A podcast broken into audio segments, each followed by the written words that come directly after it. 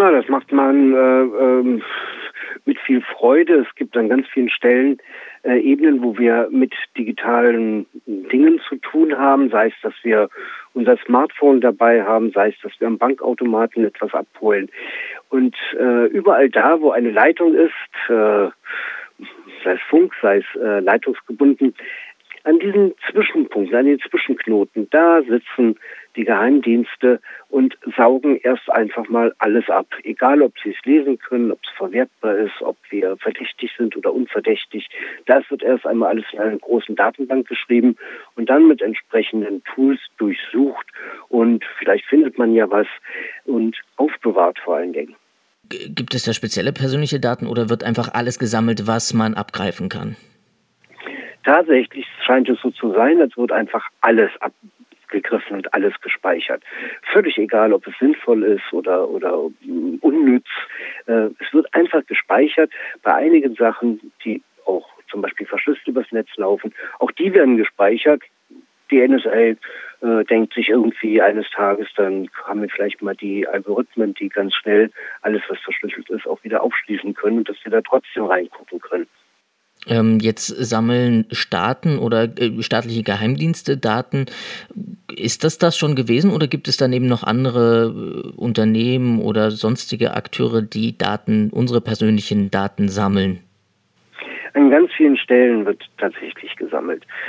Dabei ist uns oft gar nicht bewusst, was für Daten überhaupt anfallen, was wir, äh, für Daten wir überhaupt erzeugen. Ganz wenige Leute wissen zum Beispiel, dass wenn sie mit ihrem Browser auf eine Webseite klicken, dass dort nicht nur so Cookies gesetzt werden oder die Daten, die ich da, meine Mausklicks äh, abgespeichert werden oder geguckt wird, was ich ausfülle, sondern man kann sogar einfach von Browser einen Fingerabdruck nehmen. Das bedeutet, man guckt halt, welches Betriebssystem habe ich, welche Fonts sind bei mir installiert, äh, wie ist die Bildschirmauflösung und so weiter und so weiter. Und aus diesen Daten kann ich tatsächlich ja eine ganz eindeutige Zahl herausrechnen, die mich immer wieder erkennen lässt. Das äh, funktioniert zum Beispiel ganz prima, wenn Werbenetzwerke, die ja auf ganz, ganz vielen Rechnern äh, äh ihre kleinen äh, Plugins haben, damit äh, eben Werbung angezeigt und bezahlt werden kann, die können einen tatsächlich über diese ganzen Rechner auch mitverfolgen und erkennen einen immer wieder. Und ich bin dann halt sehr überrascht, dass ich auf ganz vielen Websites plötzlich die ja, an mich gerichtete Werbung sehe, die vielleicht sogar einem äh, Thema folgt, das sich tatsächlich mal mich auch interessiert hat. Also ganz viele kennen das, man sucht nach einem Laptop oder nach einem neuen Drucker und plötzlich sieht man ein Druckermodell immer wieder beworben, egal auf welcher Website ist. Da sieht man gleich, dass sich sowas auch ausnutzen, benutzen und verwenden lässt während die Geheimdienste dann ohne großen Sinn und Verstand erstmal alles abspeichern. Na, so machen es die Firmen dann zum Teil auch und hoffen dabei auf wertvolle Informationen zu stoßen, die sie dann wieder vermarkten können. Also verstehe ich das richtig, selbst wenn ich jetzt, ähm, also nicht nur wenn ich Google benutze oder wenn ich bei Facebook mich angemeldet habe und dort mein alltägliches Leben poste, wird das von den Unternehmen von Google und äh, Co. gespeichert, sondern auch wenn ich jetzt zum Beispiel Nachrichtenseiten besuche wie Spiegel Online oder etc. ähnliches mehr, dann werden meine persönlichen Daten dort auch gesammelt? Das ist richtig, ja und dann oft auch von Leuten, die ich eben gar nicht kenne, wie zum Beispiel im Fall von Spiegel Online. Klar, Spiegel Online kann auch äh, äh, abspeichern und sammeln, äh, dass ich auf dem Rechner gewesen bin. Aber diese ganzen Werbenetzwerke, die ganzen äh, kleinen äh, Anzeigen, die geschaltet werden. Diese Systeme können ebenfalls mitspeichern, wer ich bin, wo ich bin, äh, wo ich mich aufgehalten habe, wie lange ich auf dieser Website bin und äh, was mich vielleicht vor zwei Tagen auf einer Website interessiert hat. Das wissen diese Web Werbenetzwerke auch. Meine wichtigste Empfehlung da ist zum Beispiel das Anzeigen von Werbung durch Adblocker oder ähnliches, das mal zu unterbinden. Das verringert die Anzahl der mitspeichernden Leute schon ganz enorm. Ich habe jetzt von mehreren Berichten gelesen, von unter anderem Journalisten, die zum Beispiel ihre Handydaten veröffentlicht haben, um zu verdeutlichen, was man daraus alles lesen, ablesen kann. Also wo hat man sich aufgehalten, mit wem hat man sich äh, getroffen, selbst wenn man nicht telefoniert, allein schon die Nähe zu einem anderen Handy ähm, reicht aus, um das äh, herauszulesen. Jetzt ist es ja aber schon so, dass diese ganzen technischen Geräten, die wir mit uns rumschleppen, die wir benutzen, wir bewegen uns alle in der digitalen Welt, wir haben Internet, wir haben das Handy dabei, ähm, das, das so präsent in unserem Alltag ist, dass man ja eigentlich gar nichts dagegen tun kann. Ist man dem so ein bisschen schutzlos ausgeliefert? Na, was das Handy betrifft, würde ich mal eindeutig sagen, ja. Es gibt ein paar Möglichkeiten, ein bisschen was zu verringern. Ich kann zum Beispiel auf mein Handy ein anderes Betriebssystem einspielen, wenn ich zum Beispiel ein Android habe, was aber nicht mit allen Handys geht. Damit habe ich dann schon mal verhindert, dass äh, Daten an Betreiber von Apps oder Ähnlichem gehen, wenn ich da auch immer sehr aufpasse. Äh, was ich nicht verhindern kann, ist, dass ähm, äh, im Grunde der Netzbetreiber auch weiß, wo ich mich aufhalte, weil ich mich in Funkzellen einbuche. Gegebenenfalls sendet auf mein Handy permanent äh, meine äh, tatsächlich äh, GPS-Position mit und äh, vielleicht habe ich das auch ganz bewusst freigegeben, weil es eine App gibt, von der äh, ich gerne möchte, dass sie weiß, wo ich bin. Was ich aber dann oft nicht bedenke, ist, was die App-Leute sonst noch, also die Leute, die die App hergestellt haben und die Daten bekommen, sonst noch mit diesen Informationen machen. Und was ich auch oft nicht im Hinterkopf habe, ist, dass äh, auch diese Daten über Leitungen übertragen werden, die irgendwo von der an irgendeiner Stelle von der NSA oder anderen Geheimdiensten auch abgegriffen und wiederum gespeichert werden. Also eigentlich müssten wir alle unsere Handys ausschalten oder mit dem Hammer zerkloppen. Machen wir natürlich nicht. Wir wollen ja auch telefonieren. Jetzt ist am übernächsten Samstag, also am 30. August, eine Demonstration in Berlin geplant. Das Motto ist Freiheit statt Angst. Ihr als Digital Courage seid auch mit dabei. Ähm, worum soll es da bei dieser Demonstration in Berlin gehen?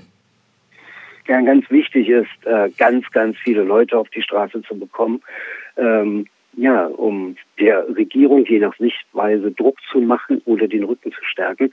Tatsächlich in der Causa ähm, äh, Edward Snowden, äh, äh, dass sie was unternehmen, dass sie aufwachen, dass sie nicht einfach nur so weitermachen wie bisher und dann vielleicht, wie es jetzt auch gerade in der Diskussion ist, dem BND noch mehr Geld machen, weil wir ja auch so ach so toll spionieren wollen.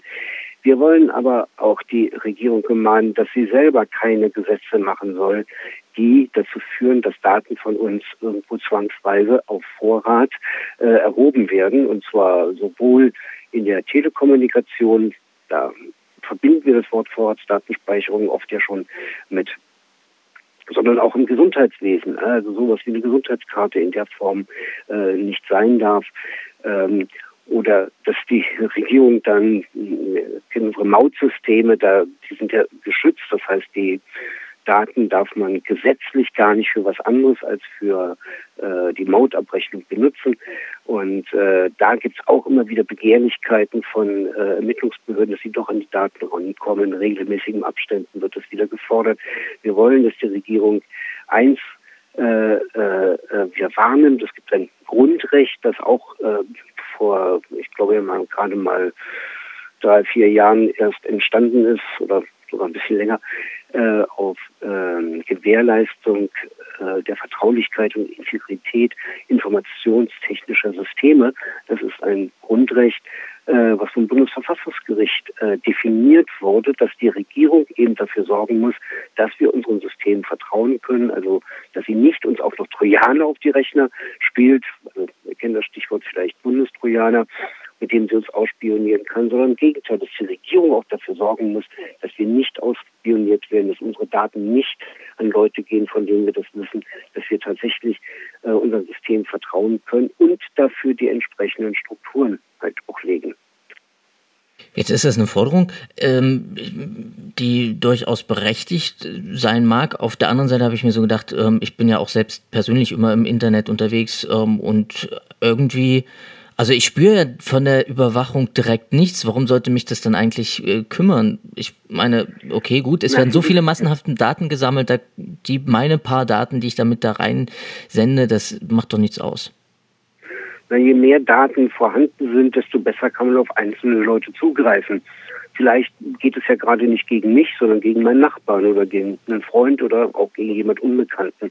Nehmen wir ein Beispiel Verschlüsselung. Alle haben schon mal gehört, dass man E-Mails verschlüsseln sollte. Immer mehr Leute tun das auch.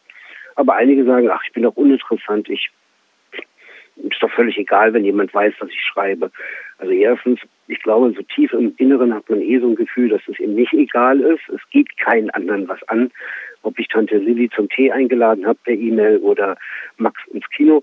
Und äh, zweitens gefährde ich damit auch andere Leute, weil in dem Moment, wo ja sozusagen nur die, die was zu verbergen haben, und das sind eigentlich wir alle, äh, äh, verschlüsseln, mh, äh, dann ist es, äh, könnte es ja sein, dass Verschlüsselung an sich äh, schon als ein Verdachtsgrund hergenommen wird, was bei Durchsuchungen auch schon vorgekommen ist, dass die Staatsanwaltschaft argumentiert hat, der Mensch hatte verschlüsselte Mails auf dem Rechner, der macht sicher was ganz Böses, ist ein ganz subversiver Mensch. Dabei ist Verschlüsselung nichts anderes, als meinen Brief in einen Briefumschlag zu stecken, damit ihn nicht jedes Auge sehen kann. Und äh, diese, diese Rechte müssen wir uns einfordern. Wir müssen selber auch ein bisschen lernen, abstrakter zu denken, dass wir nicht davon ausgehen, dass wir, ja, selbst wenn heute alles jeder über uns wissen darf, wir aber nicht sagen können, ob das in drei Jahren auch so ist. Angenommen, äh, wir haben wieder ein totalitäres Regime, sowas kann passieren. In etlichen Stellen äh, Europas äh, kommen immer mehr rechte Parteien hoch und ähm, ähm, äh, bringen wieder furchtbare Ideen mit sich. Und angenommen, ich gehe da wirklich in den Widerstand und will da was gegen tun. Und dann haben diese Parteien dann plötzlich alle meine Informationen über mich und können quasi nicht mehr machen, was sie wollen. Das wollen wir nicht. Und daran müssen wir auch denken. Also so ein bisschen den Blick verbreitern, dass wir so klein und unwichtig nicht sind oder auf jeden Fall nicht immer sein werden. Für die Rechte auf Privatsphäre wollt ihr demonstrieren in Berlin. Also ein breites Bündnis hat dazu aufgerufen zur Freiheit statt Angst. Demo, ihr als Digitalreichstadt auch mit dabei. Habt ihr was Besonderes geplant? Naja, was Besonderes ist, ist schon ein bisschen besonders. Wir haben einen langen Demonstrationszug durch die, durch die ähm, äh, also durch den Regierungsbezirk. An dem Tag ist auch Tag der offenen Tür. Wir werden viele Menschen erreichen.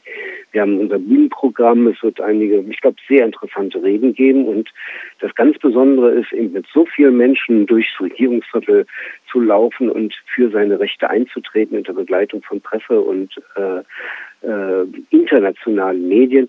Äh, das ist an sich etwas Besonderes und ich würde mich freuen, wenn alle Ihre Hörerinnen und Hörer ja, am übernächsten Samstag um 14 Uhr am Brandenburger Tor sich auch einfinden. Ich wink dann auch mal von der Bühne herunter.